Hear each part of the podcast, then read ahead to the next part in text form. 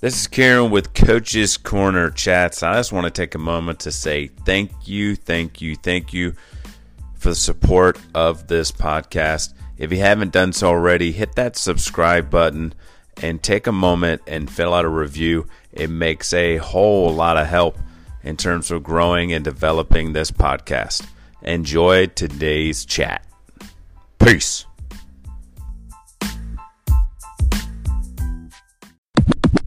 Hey, this is Karen, Coach's Corner Chats, and on the podcast today, I have Frank Barone and special guest co-host Tyler Wickham. Frank, where are you at and what are you up to? Uh, thanks, guys, for having me here. Um, currently, I am at Angel City Football Club. Uh, we just finished our inaugural season uh, in the NWSL. Pretty exciting stuff. My my role there is uh, head of football conditioning, uh, so kind of the, the middle ground between the technical staff and the performance staff, and, and trying to to manage that relationship between between the two. Is this your first experience at the professional level? Uh, it's my second at the professional level, first in the women's professional game. So um, prior to um, my last role, which was at the University of Pittsburgh, I was at San Antonio Football Club in the USL. So I was there for uh, just under two years. I worked I worked in the USL prior prior to that. Why why soccer? Why get into this side of things? Uh, what kind of brought you to this? I, I, played soccer all growing up, played all through through my youth, and then uh, had an opportunity to go to University of Buffalo, uh, where I played for a couple years, and then transferred after uh, a couple injuries and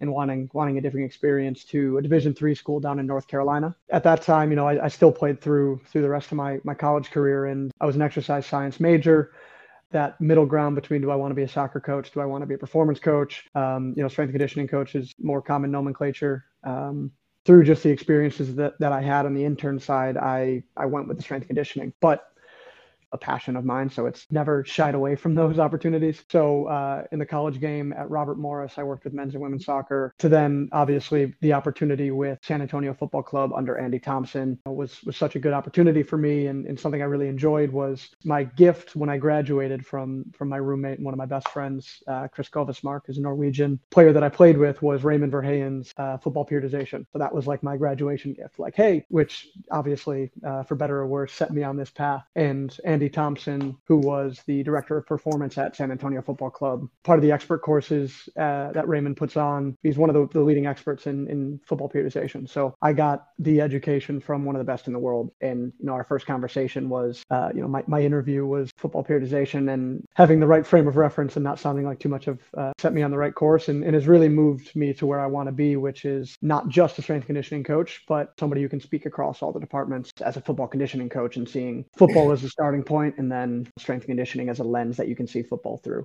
So that's where I like to sit right now. What's the steps that you take to get that first? Like you brought up Robert Morris and UNC. UNC has a huge history of like really, really good soccer on both the women and men's side. My first opportunity in university was at the university I was at Methodist. I worked with uh, football. I worked with American football for a semester. Then over the summer, between my last year of college, I worked at North Carolina Central University, which is a HBCU in Durham, North Carolina. I worked with football, basketball, baseball, whoever was around over the summer to complete my last semester of college. And then I actually got an internship at Robert Morris University. So again, all of that year and a half, two years was was working for free. I interned at Robert Morris for six months and then got a part-time job at Robert Morris, which S&C coach means you're making like $8,000 a year or something like that and, you know, working 60 hours a week. And then that transitioned itself into an opportunity at, at UNC. One of my former teammates at University of Buffalo, Tom Beckfermit, was in the part-time position there. When he moved on, he recommended me. My role at UNC was a part-time assistant strength and conditioning coach. Uh, so I had a few teams to my own, but then I would assist a lot of the other teams. And obviously with my background, easiest one to put me with immediately was men's and women's soccer. And so I worked under Greg Gatz, who's been with men's and women's soccer for 19 years, maybe 20 years now, and got to work with him and, and be a part of both of those staffs. So that was, you know, really how how that all worked. Obviously, the experience at UNC was amazing. I mean, I arrived at a point at UNC where obviously incredibly established university when it comes to men and women's soccer and really just got the time to soak in just about everything around. The, the culture that Anson's built, obviously, is incredible. At the time, Raymond started to work with UNC. That was another kind of interesting wrinkle in, into all of this was, you know, Raymond doing some courses down in, in Raleigh and the, the staff being a part of those courses and then learning and starting to, to put in some of the, some of the principles in, into, you know, changing how, how they train and, and how they prepare. It was definitely not driven by me uh, anywhere near it, but uh, just to, you know, so, so call that in at that time in my career, which is, which was pretty early on before I got a chance to really see how it's done, you know, at the top level under Andy at San Antonio. So yeah, it was a really important part of my career and, and something I still have a lot of relationships with with all the players and, and coaches and I'm really really lucky to have had that. You just brought up the relationship idea. How important is that to be connected with the coaches, the players, all that? Even beyond the the conditioning sessions themselves yeah i think if you don't start there you're you're doomed i'm not aloof to the fact that i normally have it easier when speaking to soccer coaches because of the language that I'm able to speak and can see the game. And there's tends to be a more uh, more mutual respect immediately off of that. Whereas other colleagues who are strength conditioning coaches who are phenomenal coaches, they get painted immediately as like, oh, you don't know soccer. Uh, many coaches have that ex- soccer coaches have that experience that they have a strength coach who doesn't know anything about soccer and wants to just do whatever they want um, and don't aren't able to see the game. So again, I've been lucky, but also I think I've positioned myself in a way that um, you know, it becomes easier to have these relationships and conversations because of the way that I see the game. I worked with swimming at University of Pittsburgh. That relationship wasn't as easy. You know, I I don't speak the language of swim. You know, I, I can take a step back and look at the sport and you know figure it out and understand the muscle actions and you know the the bio, like the biomechanical requirements and the you know energy system requirements. But at the end of the day, I don't speak the language.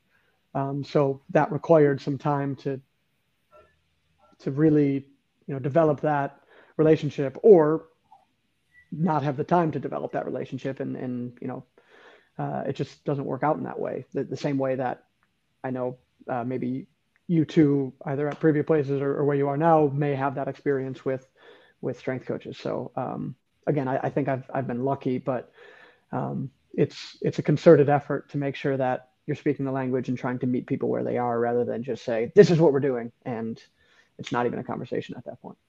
So frank i listened to you on uh, jake Tuura's podcast uh, what seems like forever ago and he, he referred to you like four or five times where people have referred to you as like the soccer strength guy like you're more of a soccer coach than you are a strength guy because like you said typically we meet the strength and conditioning coaches who don't have a background in soccer they're typically American football guys, or every now and then you'll get like a baseball or a basketball or a wrestler. Um, do you think that's a problem in the the academia world? It's like the the process in becoming a certified strength coach, or do you think the the next evolution in strength coaches is to be sport dominant, then have the background also with the strength conditioning as well? Yeah, um, God, I can't remember who it was. It's going to escape me. Um, I'm, I'm just blanking on the name. He wrote Governing Dynamics of Sport. Um, James Smith. Yes, James Smith. Thank you. Sorry. Yeah. He, at some point, he wrote, or it was in a podcast. I don't remember what it was, but he said it's going to be a lot easier for sport coaches to learn enough about strength and conditioning that they can be, mm-hmm. You know, that they can essentially take this over than it is for strength coaches to learn about a sport. Um. And I, I, I do agree with that. I think that, you know, the breadth of knowledge it takes to be a sport coach means that you're taking in a lot more information than being a strength conditioning coach. I yeah. think to be a sport coach, you you tend to have this you know this breadth of knowledge across a lot of different spaces, um, or mm-hmm. you should at very least uh, have that breadth of knowledge across a lot of different spaces, um, and then you become kind of that T, you know that. Uh, the, they speak about in, in the book range like you want to be the T you want to be across but you want to have something that you can dive really deep down into yeah. Um, so I see that as a lot easier with sport coaches learning about mm-hmm. the strength conditioning and energy system. Um, but at the same time, I believe that the best performance coaches are the ones who really dive deep into the sport. Mm-hmm. Um, you know, I'm lucky that I just love football and I love to talk about football and learn about football. And I've had, I've worked under some amazing coaches. Mm-hmm. Um, where I've just got to learn some incredible things at San Antonio under Andy and with Darren Powell and, and Alen Marcina, who's now, you know, in the Western Conference or in the in the USL final with San Antonio Football Club. Like I got to sit in an office with them and in Nick Evans and um, and Juan La Madrid at, at San Antonio. And then at Pitt, you know, Randy Waldrum has won national championships at Notre Dame. You know, they're a four seed in the NCAA tournament. Shout out Pitt women's soccer, um, which is some some like truly amazing things. And then obviously Jay Vidovich uh, on, on at, at Pitt on the men's side is arguably the most storied coach in you know NCAA history, and, and what he's done at Pitt is unbelievable. So, you know, I've got to work with some pretty incredible people where they've afforded me the opportunity to learn more from the soccer side as well, um, and it's just an interest of mine. So, I do believe that that is a uh, that's a path that sports performance coaches have to move towards is truly understanding the sport mm-hmm. and the requirements and you can't as if anybody follows me on instagram or twitter you'll probably see more of is you can't talk about conditioning or strength if you don't understand what the requirements of the game are, but even more so if you don't understand what the requirements of the game model are mm-hmm. um, and, and how the team wants to play. So I think that's where it has to start. Um, there is a massive push for that in strength conditioning. Um, I might, it might be an echo chamber because the people I mm-hmm. surround myself with think that way. Um, and they think of that mm-hmm. way in whatever sport they work in. It's not just soccer. You know, um, you know the, the, the network that I've surrounded myself. Um, shout out to Side Chick uh, for those that know. Uh, it's a, it's a group of us who who are just around and and but we, we we see this world similarly, which is you know you don't start with strength and then see how it applies to sport. You have to understand you know the sport and only work back as far as you need and um, I think there's there is a really big push and, and a movement towards that at the top levels, um, but it may take some time to, to trickle down, you know, and that's that's kind of the reality of where we're at.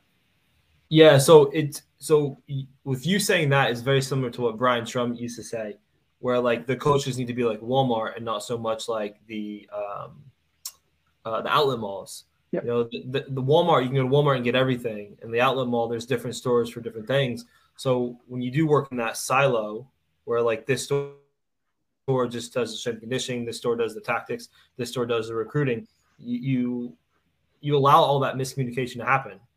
And so the, the the question that he asked Jake Tuura one day was, "What happens if a coach leaves? Does it fall yeah. apart?" Right. And I think that's kind of what you're referring to. Like if if everyone, if the head coach is somewhat knowledgeable in every aspect, if someone leaves, there's not a, a, a gap. He can step in, fulfill the role until someone qualified comes in. Um, but when when you bring this question up, you get a lot of pushback from people that are in high positions, and you know this is how we've always done it, and it, you know it sounds like a lot of people are just afraid to have conversations.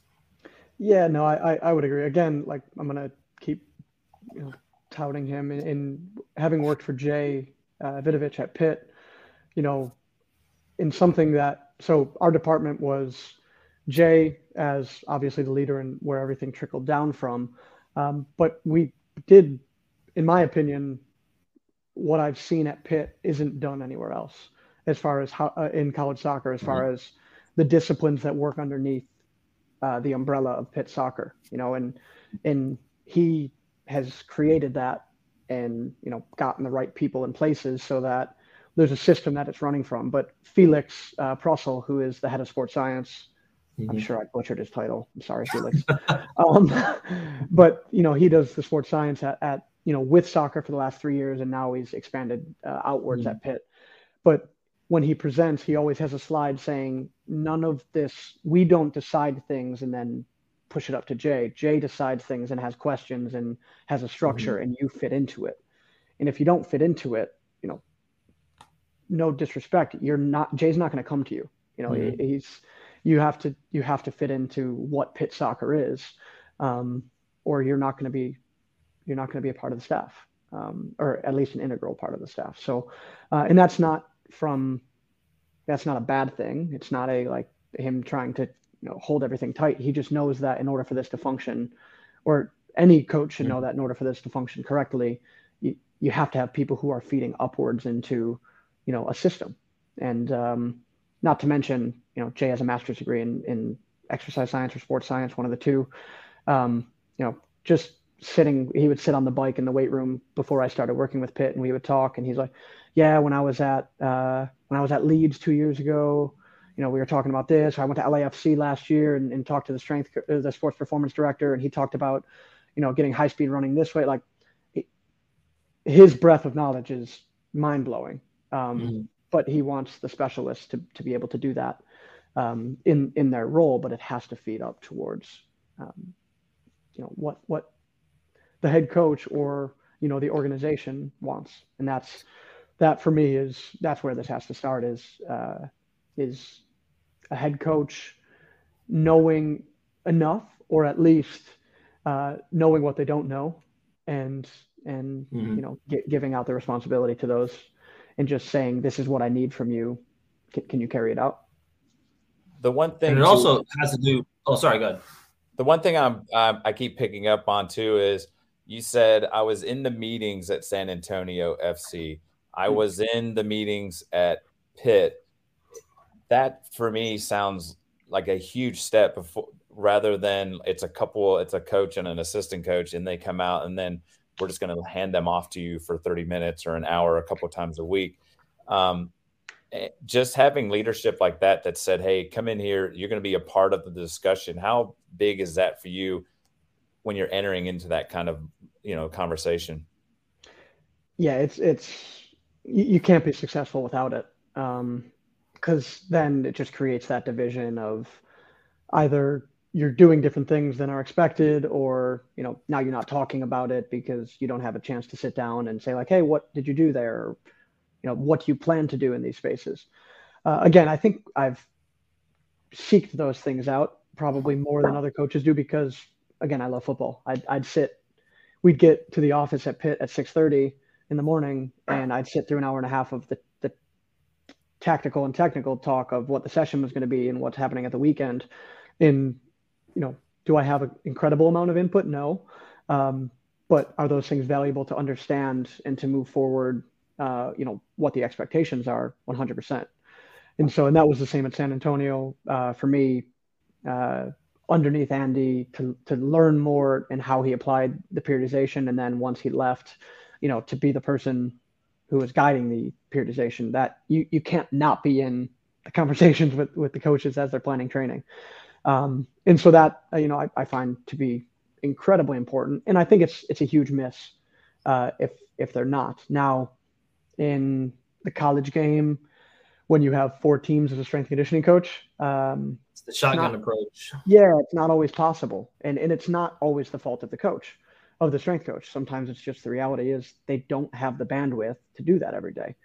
Um, mm-hmm and so a, a, friend of mine is a strength conditioning coach, or was he, he's moved on since, but was a strength conditioning coach at a Division three university with 18 teams and him and one staff member. Wow. Um, as much him and I are very similar. You know, we see the same what we see sport the same way. You know, we we understand strength conditioning feeds into sport. Like we are very similar, but the reality is he has to have a very general program.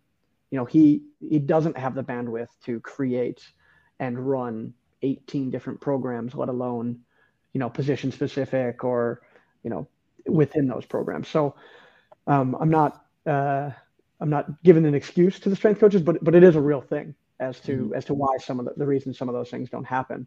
Um, to be really honest, my mentor at uh, Robert Morris University, I came in and I was there for about a year and a half.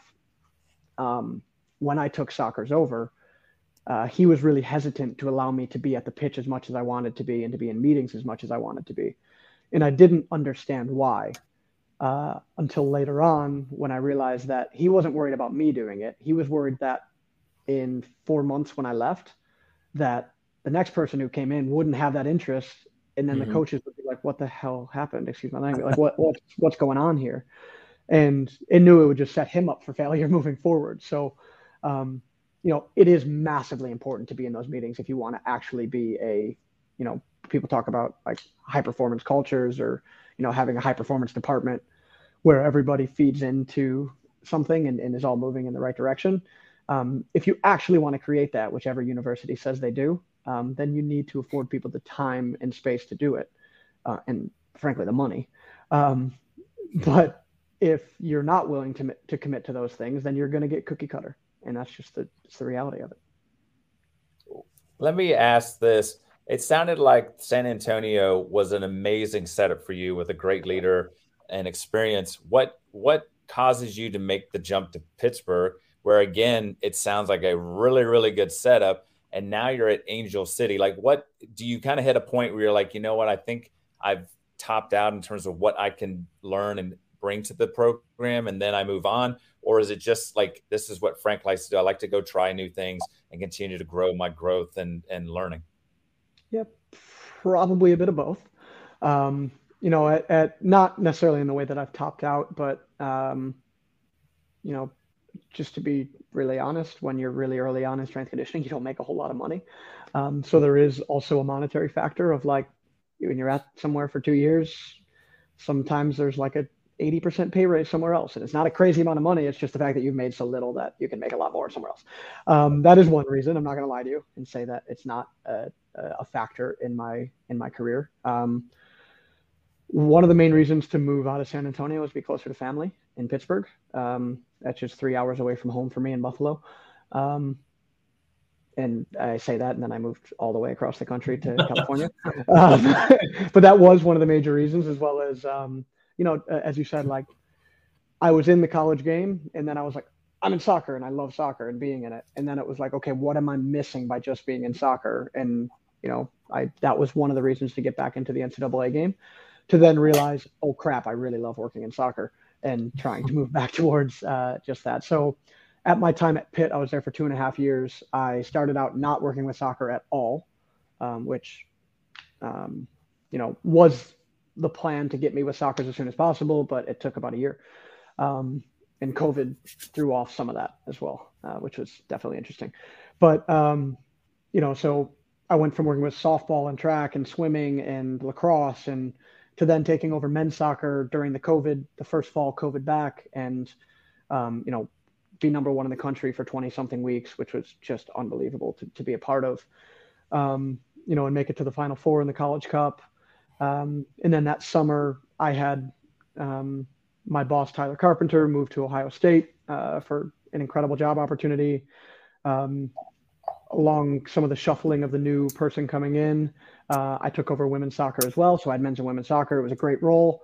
Um, but just in reality, uh, it was kind of an unsustainable one uh, as far as time commitments and, um, you know, the, the requirements of having two in season teams is uh, madness because the off days for men's soccer are women's games days and the off days for women's soccer are men's game days. So um, it just meant, not in a bad way, but it just meant working seven days a week. Um, and uh, then having another team on top of that. So I would say it's always been a mixture of okay, I've learned a lot here and I see an opportunity where I can have a different experience, not a better or worse, just a different experience.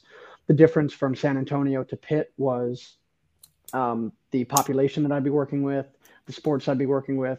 I missed working with women, just to be frank. Um, like it, was, it's a, a, group that I really enjoyed working with and having just a difference um, you know, a, a, different stimulus, not working with like the same people all the time. It's nice to have a couple teams. Uh, and then, you know, coming to, to Angel City, the, the major thing that uh, really intrigued me was, um, you know, first of all, that the, the person that brought me in, Rob Udberg, uh, was Chelsea Women's. Uh, it, he was an assistant and performance director at Chelsea Women, and just his uh, with Emma Hayes, who, you know, is uh, part of the Raymond Verheijen you know tree or however you want to put that. Um, so him and I viewed football the same way. We viewed the starting point as the same way. We could speak the same language and, and have all that. And then really that I was not performance coach. I wasn't a soccer coach, but I sat in between the two of those and could kind of mend myself between between the two of them. And um, you know, I can work on field with the football team, and I can work on field on the conditioning side, and I can also work you know, across that through rehab and all these other spaces. So it was a really intriguing space for me. Um, and to learn from somebody that, again, I, I, thought I could pick up quite a bit from. Um, and so, yeah, that's that. It's, it's always a bit of like, you know, one of my mentors said, make as much money as early as you can, uh, because it'll help you when you're 30 and 40 and be out moving forward. Uh, so it's not what I move towards, but it's definitely in the back of my mind. But then from there, it's um, quite a bit of uh, quite a bit of just trying to find. You brought up the, you know, the the want to get back into coaching the female side. What what is it like? What's the what are some of the differences when you're dealing with the men's team versus a female team in terms of like do the exercises look different? Does the way you go about developing relationships and setting things up? Because you know a lot of people look at men and we're like, we're angry all the time and want to get after it. Um, are, what are some of the differences and why maybe does the female side of things kind of more for you? Yeah, I, I wouldn't say it, it is one over the other. Um, you know, I, I, love working in both. I've, I've, you know, uh, I, I, get I got asked this a lot, especially going into NCAA job interviews of like, you know, you work in the men's game. Like, how do you, do you treat men and women differently? And it's like, yes, but I treat men differently than other men, just like I treat women differently than other women. Like, um, I don't see it as a, like a gender. I, I treat this gender and this gender. Like, we have some women on our team who, you know, want you to be straightforward with them and tell them exactly what you feel and don't sugarcoat it. And then you have others who like need it to be softer approach. I have also worked with men who want things really direct and others who will like can't handle direct feedback. So um, you know, like that's it's for me. I, I have heard this question quite a bit, and I, I don't think it's. I, I hate to say it's gender based. I, I I don't think it is, but I do think you know it's just human based. Our try to learn about the people, feel feel out who they are and, and, how they best receive feedback. And you're probably going to mess up a couple times, um, but you know know that you're going to have to if you keep delivering it the same way, then you know you're probably not equipped to be a coach um, if, if, they can't handle it that way. Um, now, people who work with me uh, might laugh at that because I am really direct when it comes to like conversations with coaches or conversations like with other staff members, I'm like pretty much going to hammer straight down the line. But um, I tend to be a little bit more understanding with with athletes uh, in, in, trying to find and, and tote that line. But um, you know, from the the actual technical execution of things, you know, there are obvious differences between men and women uh, in in this space, um, and so you know, there, there's just different things that you have to be aware of um, when it comes to injury risks, when it comes to hormonal differences, when it comes to um, uh, like really just frankly what's happened in the NWSL versus what's happened in other leagues, right? There's there's massive differences in in you know how you can approach things, but I just any athlete wants to be coached really hard. They want to know that you want the best for them in their life and in their career, and you know they want to be better so if you start there and you do it in a way that people can accept the information I, it's I, I don't see it as too gendered of a of a thing the other thing that has come up and been a theme throughout is Raymond, you know, Raymond Verheijen. How how big of an impact has it been on you? What what about it made sense to you? What made you think, you know what, I I see what they're saying it makes sense to me, and now I'm ready to rock and roll and apply it. Yeah, I um, probably to my fault. I hate subjective anything. Um, like I, I, I, hate anything that is like a feeling. It just doesn't make any sense to me. Um, along the lines of like, I really like structure. I want, I need things to make sense and and to have like logical principles. And so, for me, principle based thinking is massive and that's where Raymond starts with everything. You know, is is you know, first of all, what are we trying to accomplish? And that is simply to score one more goal than the other the other team, um, and that's it. That's how this starts. It's how it ends. Um, and then from there, what do we need on a football side to do that? And then, okay, if that's the football side, how do we support that so that people can, you know, complete the most actions for the longest, most football actions for the longest amount of time, and be healthy from game one till game 40, uh, or however many games you have in your season. And so that as a starting point for me just made so much sense. Um, you know, I've I've worked in places that have used the football periodization six week blocks and the model. Um, I've worked in places that are more uh, tactical periodization based with Vitor Frade and the you know the microcycle of one week. Um, a lot of those principles actually overlap um, in in the fact of you know ramping up and coming back down and understanding the recovery windows and uh, understanding the taper into games. But um, in reality, those principles are pretty non-negotiable. And the fact that he laid those out in such a clear way for both soccer coaches and performance coaches to understand, um, that that really was the attraction for me. And then obviously the language piece. Um, I am an absolute stickler uh, in in my own thing for language. Um, my my roommate uh, who who just stepped away, we worked together at San Antonio, and you know this we, underneath Andy, this idea of like we have to use the same language. We have to be really clear with our language. We can't just say words. They have to mean something. They have to mean some, the same thing to every person. Um, you know, like Raymond talks about, uh, the word technique is useless. Like, oh, good technique. Well, what about it was good? You know, what what do you mean? What was the touch good? Was the dis, was the communication good? Was the decision making good? Was the execution good? Was it the position? Was it the moment? Was it the direction? Was it the speed? Like all these things that they have clear definitions um, they they they just make everything uh, more objective and, and easier to evaluate. So for me, like um, that's why I think I was Dutch in a former life is uh, like I, I, need structure and I and I like to be I like to be really you know straightforward with uh, you know emotion is obviously very very important, but we for me decisions need to be made logically not emotionally and that's that's for me uh, why Raymond's work just was, was so important to me in, in my in my development. The other thing you've talked about is, uh, especially at Pitt and even at San Antonio, is the person at the top is running the show and everything trickles down.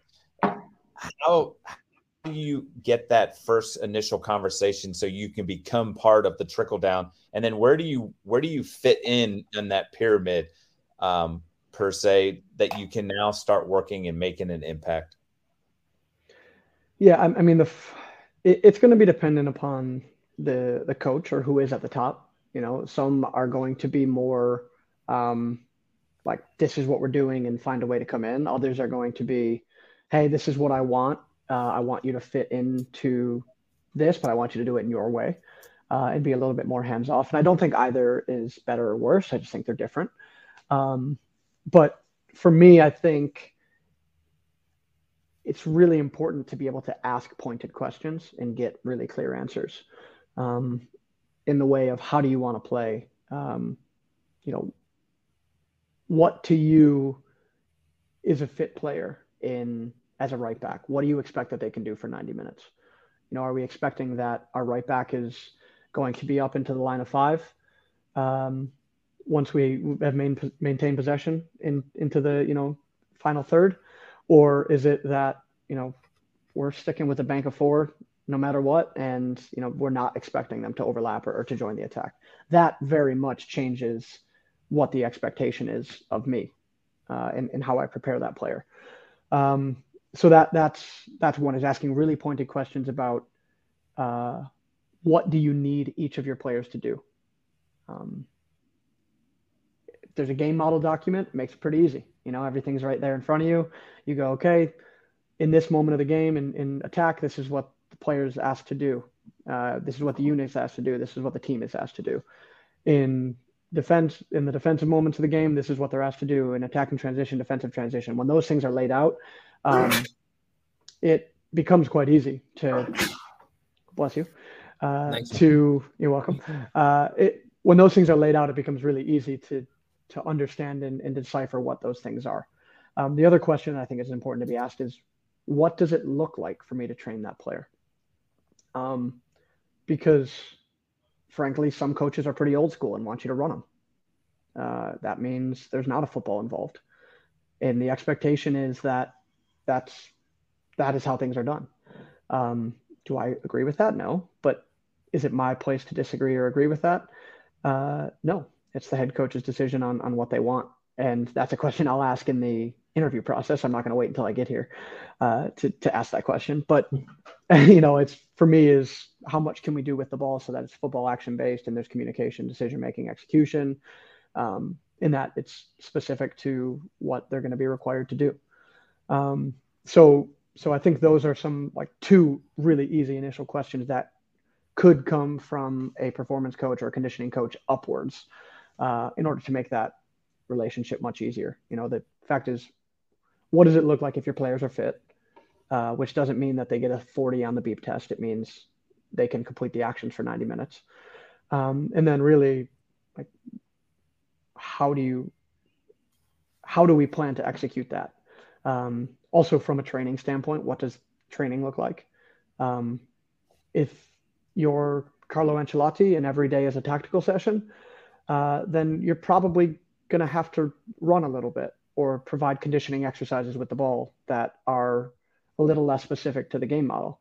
Um, if you're Bielsa and every Wednesday it's 11 v 11 for 18 minutes and there's a ball lying in the sideline, you know, really probably you're probably not running too much outside of that. You know, it's it's built into to the football training, and that is really important to say. Like, you know, if we get the practice week right, there's probably not a whole lot of extra that needs to happen except for the players who are not in the team. Um, or you prioritize the technical and tactical and you don't prioritize the conditioning. So the conditioning may have to be separate. And that's not, again, not better or worse. It's just different. Those two are, those two are just different. So uh, having an understanding of what the training so- sessions will look like and the structure of the week um, is incredibly informative to, uh, to what you're going to get moving forward. Um, so those those three are, are, are super super important. And then, you know, uh, in San Antonio, it was the periodization and the training structure was delivered by Andy. It was you know it was Darren was the head coach, but Andy was the um, I, I want to say assistant head coach, but again, titles and me just don't get along. I don't remember anything. um, but he was also the performance director, so he had a dual role in which he you know, laid out the periodization, but also was a coach, was was a football coach, um, and so you know those two roles allowed for more of the this is what we're doing periodization wise, rather than my in my current role is going to the head coach and saying what are your non-negotiables that you need during training week every week no matter what these are what we need to get in you know what are your like hey we have to do 5v5s to be competitive. You know, at some point during the week, I'd love to see a 5v5 so we can, you know, get get more actions in and, and have a competitive environment where they're they're moving getting towards goal and getting shots off and scoring goals and everybody celebrating. Great. I need to make sure that fits into the week. That now doesn't fit into Raymond's six week block. Um, it can, you can make it happen, mm-hmm. but there's you may need to modify some things in order for for that to fit in, into the training structure. So um, that's it's really important. That's I I started with another question, but that's the one where I would really start is what does your training look like? Um, and then you know again, what is it to be fit for for your game style, and and how do you want me to do it? So just to to touch back on that, so you you mentioned that you know the setting in and listening to the training week and how that load looks like. I, I know that at, at the high school level that I was at, and I know Karen's kind of concerned about this as well, and at the collegiate level with me, like those conversations never happened. It was just here's your set time, you go in there, you're with me. And what what we unfortunately experienced is, you know, we had guys that, you know, trained and then they had lifting and the lifting coaches didn't know what we did at training. We didn't know what they were doing in there because there was no communication. And our guys sprinted at training for 45 minutes and then they go in there and do hamstrings and now all of a sudden our guys hamstrings are weak for the rest of the week in training and there's just a breakdown so can you just talk about like how the accumulation of fatigue can affect everything over the length of the week and that if there is no communication between the coaches ultimately the coaches are responsible for the injuries because hmm. we're the ones that should be relaying information back and forth yeah yeah, I, I, that that last comment that you made is is an incredibly important framing, uh, which is coaches are responsible for injuries. Athletic trainers aren't responsible for injuries. Strength coaches aren't responsible for injuries. The coaches are responsible for injuries. Um, and I say that in a way of not to put blame on anybody, but to say that like that's where everything needs to start from, right? Is mm-hmm. is the communicate as you said, the communication needs to be had across all these departments, and it needs to make sure that everybody's fitting in. And if mm-hmm. they're not, then like somebody's got to be to blame. Mm-hmm. Um, or if that person has gone against the wishes of the head coach, that person's to blame. And as you said, like, well, we didn't win this weekend. Is is that person fired now? Like that that that is complicated, right? Uh, it's not lost yeah. on me. It's, it's not lost on me, but it's it is honestly, it's a hesitation of a lot of soccer coaches to work with strength and conditioning departments. Mm-hmm. Um, so I, I do believe that the strength coach has to fit into the structure of the week mm-hmm. uh, that that is happening for the, the the sport of whatever sport it is. Um, you know, you have to marry those things up. I tend to like stack stimuli on, so I would rather like listen if we're doing a high speed running day, um, I'd probably rather do the hamstrings on that day, but in appropriate loads, right? We're not just going to go like, oh, three by 12 on the RDLs. Here we go. Give it a shot. Yeah. Um, but knowing that if I do it the day before and then they go to sprint, well, now they're probably fatigued from the hamstring work and now they're going to sprint and, you know, there comes the sniper from, from the top row to, to, to get the hammy. Mm-hmm. Um, and, and we don't want that either. But again, the communication of it is, is incredibly, incredibly, incredibly important. Um, and for me, that means the head coach has to be really clear with their training. Mm-hmm. They also have to stick to the training. And if they don't stick to the training, they have to communicate it on the day. Because there's always the ripple down effect. Right. So, you know, again, uh, Felix would put this in all his presentations. He he, he would do, and, and it was a really important note. Uh, was um, at at University of Pittsburgh, they have training in the morning, um, I was always at training, but for some reason, say I wasn't, or maybe my first year where I had another team that conflicted, I wasn't able to go every day.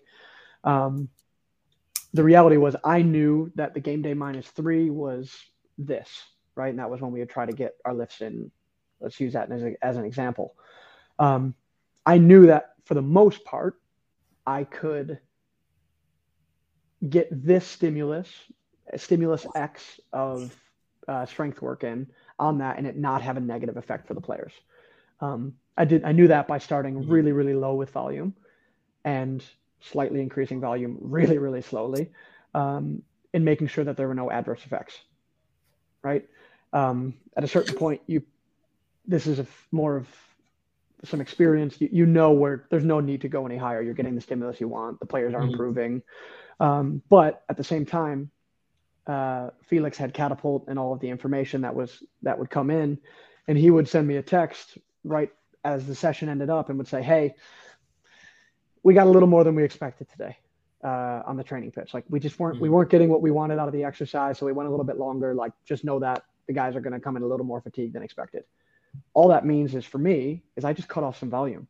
You know, mm-hmm. the fact is the strength or the football work on pitch is so much more important to being able to score one more goal than the opposition than me doing an extra set of RDLs. Like it's not mm. even comparable. You can't even you can't even come close to thinking that they're the same.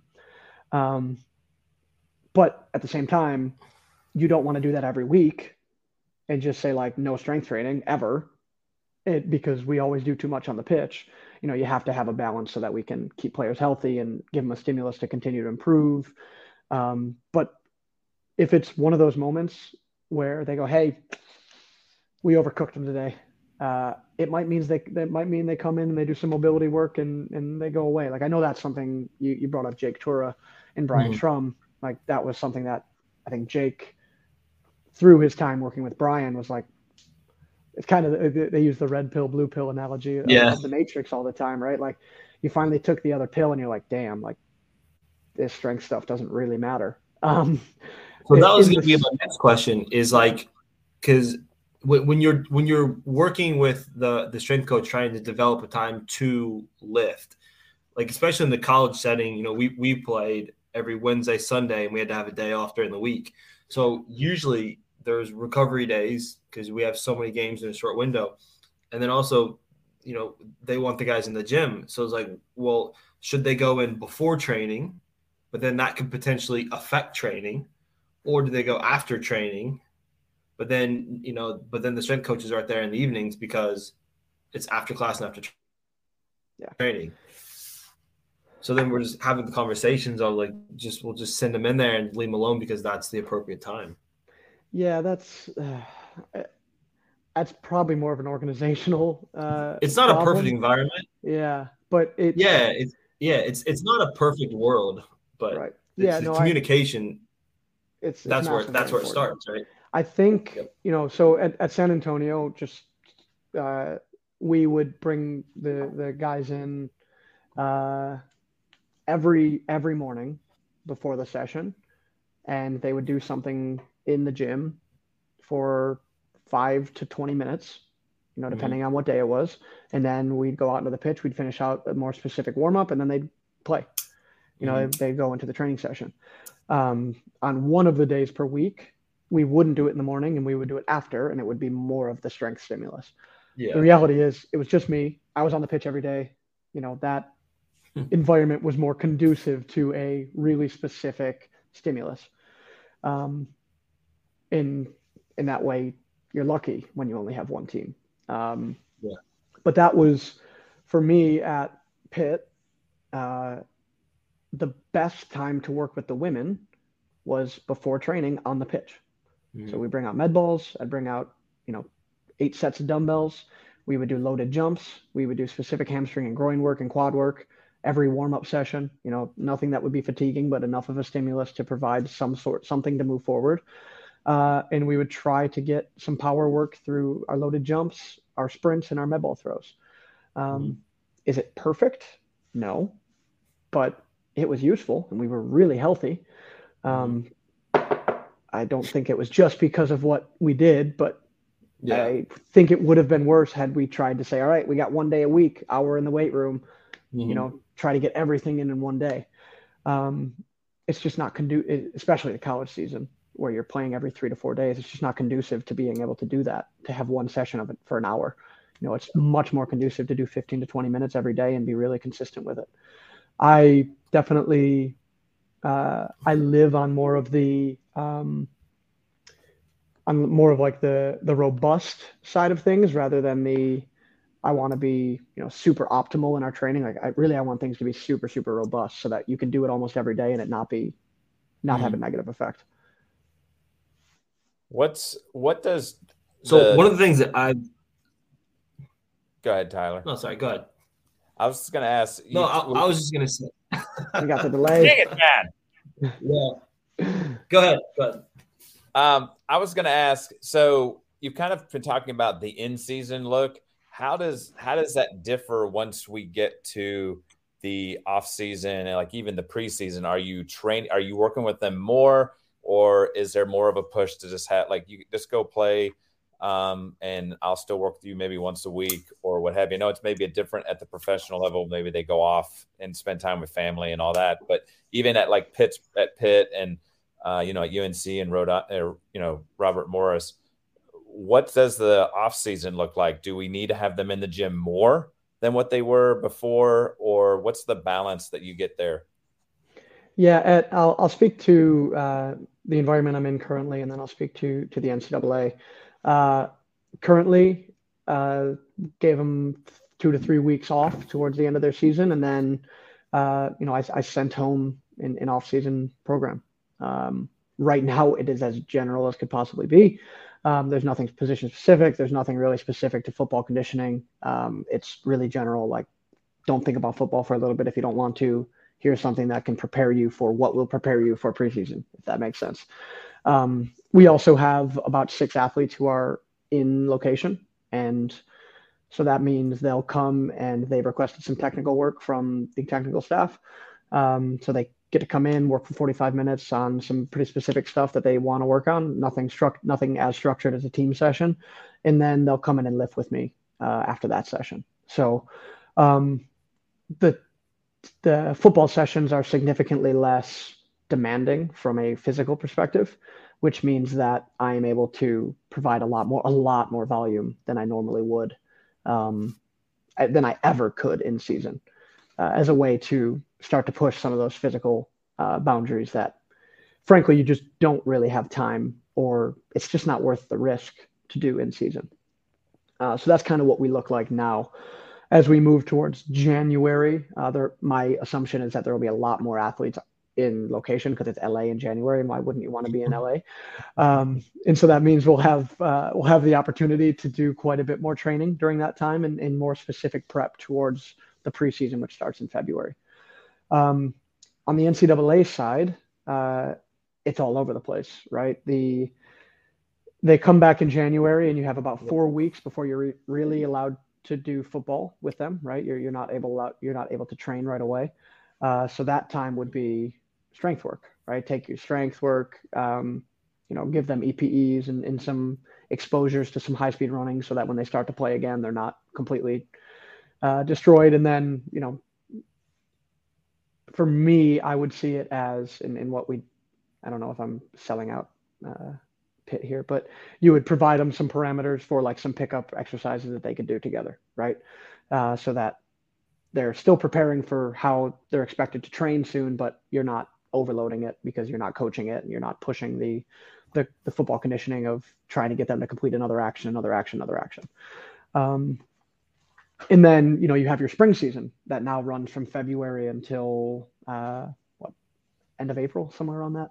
Yeah. Um, end of April, right? So you have that period where, again, that's an in-season period. They're training four days a week, five days a week. Um, they're playing uh, at least at the Division One level. I think it's three game days four game days, something along those lines. Yeah, um, we, we, had four. Yep. So you have that, and then um, after that, they've gone through almost the same length of season they do in the fall, which is crazy because how short the length of season is in the fall. Um, and then they have a little bit of time off you give them again some pretty generalized training and then we were really lucky uh, starting with the men's side and then when i took over the women's side too we had everybody in uh, starting in june uh, the, the whole team came in in june so we were able to have six and a half or six to eight weeks of prep before preseason uh, and for us obviously the coaches cannot work with the players at that time so i would go out um, I, everybody would have their catapult bras on at the time. That that was what we used. Um, but regardless, I would run them through, um, you know, a warm up, some specific work for like hamstring and prep for sprinting, and then uh, on the men's side, Jay or the the staff, um, there would be again just this thought of here are some exercises that you could potentially do because this is what it's going to look like in the season. It's not like a you're running this exercise, but like here are some ideas. And then I would, because from a safety standpoint, I would run a stopwatch of how long the exercise should be, um, just as a way to prepare them for what they're going to be expected to do in preseason. We we know how rough these college preseasons can be. You know, two weeks, but not even ten days before your first game uh, is when you start. So the fact that we had that lead in was was massive. On the women's side, um, we we did the same thing. We had six weeks. Uh, I provided more of the structure. The six weeks set up really, really well to run Raymond's six week, uh, you know, football periodization block and, you know, go through the undulations of, of the field sizes. And, you know, uh, we did four days. Um, so two days on, one day off, two days on. Um, and again, we just ran through, uh, like I gave them a menu. So here's a pat get a passing exercise, put one together. Here are the spaces I want you to do it. Here's the amount of time I want you to do it. I'd start the I'd start the watch. Um, hey, it's uh, an overload day. In week one, we're going to do two times 10 minutes of 11 v 11. Um, hey, we have 26 girls or 26 women on the team. That means four of you are, are running one of the intervals on the outside for five minutes and then swapping back in for five minutes. Uh, but we were really progressive uh, we had really progressively loaded them in the way that they were prepared for preseason. Um, they weren't starting preseason playing soccer for the first time, and everybody's getting hurt. Mm-hmm. So uh, whether I got lucky or I got it right, I don't know. Uh, but you know, it was an incredibly healthy team that was fit, and not was only not only was fit for game one, was fit and healthy towards the end of the year as well, which is really, really hard to do in, in college soccer, especially with most teams showing up the day before preseason. And it's like, all right, I hope y'all did the packet. Hmm. Um, and I hope the packet was good because most of the time you don't even know if it's good.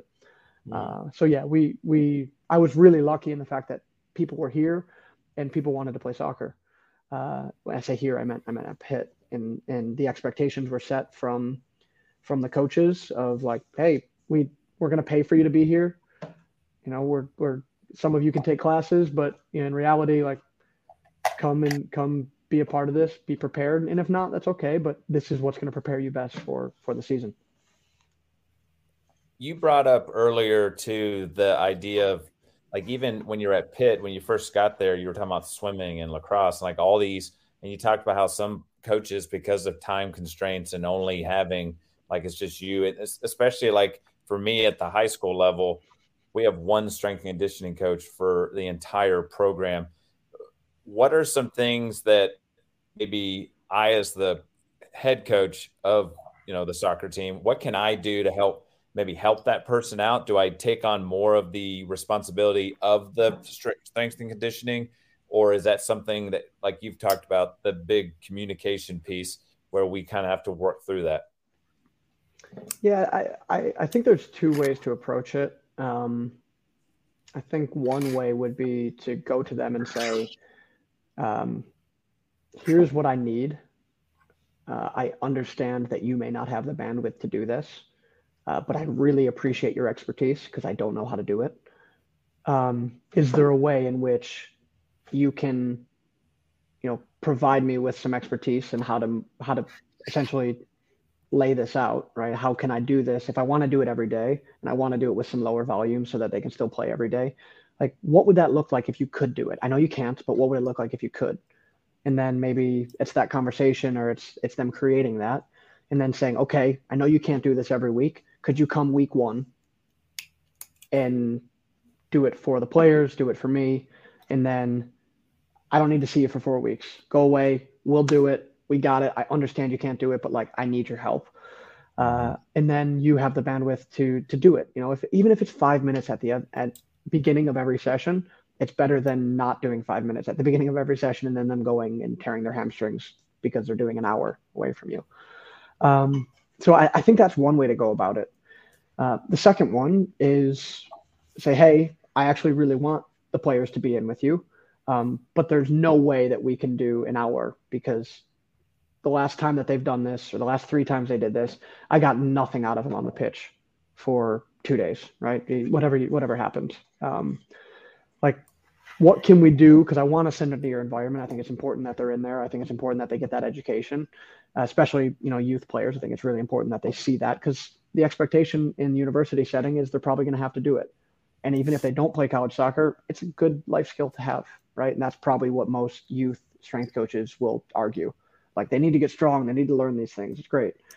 Um, then, like, what can we do to pull back the intensity so that the players aren't sore, uh, so that the players are still getting better, but um, like they can still be in that environment and, and, and succeed. So I would probably go about it in the first way because I think you almost humble yourself as a coach eh, when you like that's what uh, I've always been I, I still struggle with, but I've always been taught when having these interactions is like go in acting like you know nothing and just like begging for help and they'll probably be much more willing to help you. Uh, and then finding a way that they can still do what they need but in a way that fits into making the players better and, and healthier because that's the most important part healthy and fit. So I, I, I would say that would probably be the way I would approach it. But in the end of the day, you know, you're probably going to have to make a decision, and it's going to be influenced by, you know, the school you work at and the athletic director and all these other things on if you want to continue moving forward with working with that coach or not. If they're not willing to do those things, um, sometimes it's out of your control, and they say you have to work with that strength coach, and now you have to find a way to to make it work that that you can keep people healthy you mentioned healthy and fit. One of the things too that you see a lot out there is um, injury prevention. This is going to help keep you know girls ACL stronger and all that type of stuff. Is his injury prevention? Is that just kind of a, a thing that we like to throw out there? I mean, you know, what what's your take on like this is an ACL program or this is a hamstring program or all these types of things that people like to put out there? Um, oh God, it's a hard one to answer. Uh, injury prevention doesn't exist. Injury mitigation through proper loading and appropriate exercises does exist. Um, like the, you can't say like that set of RDLs saved their hamstrings. Um, you can't say that loaded that jump with a trap bar made their ACL better you know, are, or more less susceptible to injury. Um, but I have gone. I've I've swung the pendulum a couple times in my career already of like strength is stupid, strength is everything, and I'm kind of like it's in the middle at this point. Um, and maybe I'm still more on the strength is stupid side, but uh, I I think that uh, Raymond talks about freshness versus fitness. Um, like cool, we got them to think of it on the muscular level. We got their muscles really ready to accept all this load and all this force. And you know their hamstring is like it's all it's all long and it's it's super strong. Um, but then it's so fatigued that they pull it when they first try to sprint that's an issue. Um, so if you're doing that that's a problem. If you're providing them enough strength work that they are are getting more robust by strengthening the musculature and putting them in correct positions then but it's not affecting football, then better. That's that's the optimal. That's what we need to to, to move towards. Um, I've seen it at places where there's no strength work done, and like it's apparent that there's not been any strength work done. Um, but I've also seen it where they go into the weight room three days a week and they are useless. Uh, so you, you, you need to find you need to find the middle ground for me. But but I do think you know injury mitigation through you know appropriate training does exist. Um, I, I, hate to say injury prevention because some things are out of your control, um, but but I I think it is an appropriate part of any organization and any any football team is that you know you have somebody who has an expertise to make those people better. Um, and and for me sometimes that means lifting a weight. Sometimes it means sprinting and making sure they're really like they can accept the load that you are expected to give them throughout the week and during games. Um, and i would err more on the side of that than the side of weight room but the weight room needs to exist for at certain points in the year. If we were to look ahead you've made some like it's an awesome experiences at all stops along the way. If I said, "Hey Frank, if, what's the perfect ideal place for you? Are you looking? Would you love to be at like maybe a Premier League or MLS or um, like higher level? Maybe going over with you know now you've got that connection with Emma Hayes, like going over and working with the Chelsea uh, FC women's type program. Where are you kind of like you know i'm, I'm going to continue to learn continue to enjoy what i'm doing and see where things go? Yeah i, I, we've talked about this a lot as a staff. Um, so it's funny that's brought up like what's your we we say like what's your mountaintop right? Like what would be the mountaintop for you? Um, shout out dan ball uh, close friend who asked this question. Um, i don't know if i have one. Uh, I, I I, I don't know if there's like I would love to be here. Uh, I'm a big AS Roma supporter. Uh, I could never work for Roma because I would hate that it might be ruined for me. Um, so it definitely wouldn't be that, right? It wouldn't be a club like that. Uh, but just in general, I think uh, whether it's in the club environment, whether it's you know moving away from the club environment and working in the education side, and something that's that's another thing that I've thought about moving towards. Of like, I find the most value when I'm speaking to coaches and speaking to medical professionals and trying to get people to speak the same language and, and be able to do this. Maybe that's an avenue I move forward in 10 years or 10 days or, you know, 10 months, who knows, but, uh, or it's being, you know, the best I can be at whatever environment is asked of me, uh, on the sports side. So, um, I don't I don't really have a mountaintop that I'm like looking towards. Like I want to be with the U.S. national team at a World Cup. That's that's not really in my um, in my thought process. But you know I'm I'm willing to accept any of the opportunities if I believe that they're the they're the right place and we can all speak the same language and and really that I can make the environment better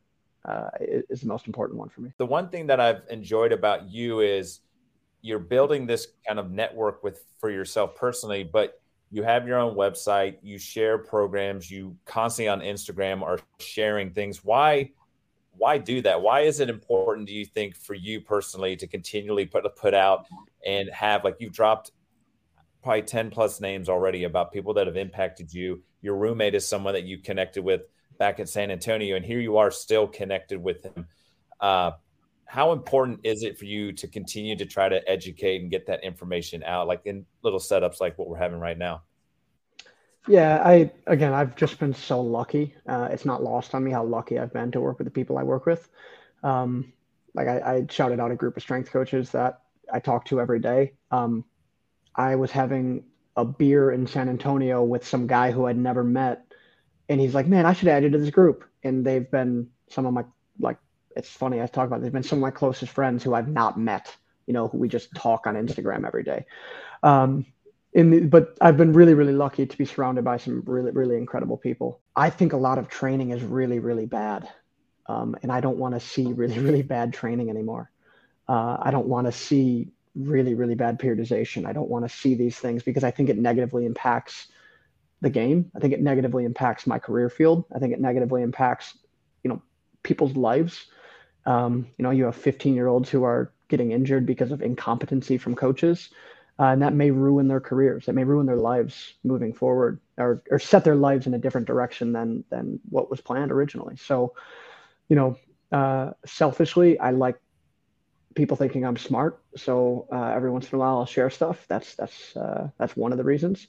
Um, two, I sometimes like to make money. So that's uh, the the second reason. But mostly, it's uh, I don't, I don't make a, I don't make a lot of money off any of that stuff. I, but I do like to to put them out mostly so that we can try to move the needle in the direction of of good training because uh, I think it's it's really important that people have reasons for what they're doing and those are sound reasons and really we can keep people healthy that's like that's the biggest one for me i've just seen so many injuries injuries just straight out of incompetency um, so if somebody can see a free post on instagram and they get some value out of it like i had a preseason post last year that like kind of blew up right at the right time. And it was just like, wow, the amount of people who are going to see Raymond's principles for preseason just because I made a stupid graphic with six slides, like that is huge. They're probably never going to buy football periodization. It's just not going to happen. Most of that information was parroted from his book. That's like, I wrote that in the comments, so uh, I don't feel too bad. But, um, you know, like the fact that that information is just going to be shared simply because it's on Instagram is, is, is great. So hopefully, uh, hopefully people keep searching for good information. Um, they can see through the some of the BS of some of the stuff shared on social media and and some of the old ways of coaching, and that they can really just try to be better. Talking about the Instagram feed and all that, what are some ways that people can connect with you and, and follow your journey? On Instagram, which is probably where I'm most active, uh, is at coach underscore Frank B. I also have a Twitter. I'm much less active on that. You guys can find me on LinkedIn as well. I'll, I'll try to respond to as much stuff on there. And then uh, my website is coach coachfrankb.com, which again, if if anybody wants to reach out to me there, more than happy to. You can find my email on that website as well. Yeah, I'm I'm always open to these conversations. Always open to answering questions as much as I can.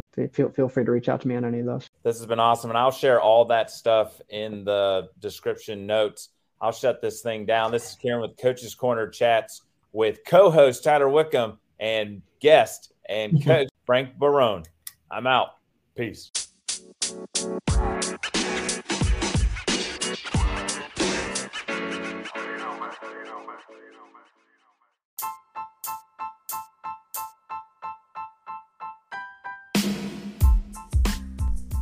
What a great chat. Thanks for checking it out. If you haven't done so already, Follow us on Twitter at Coaches Let's Chat.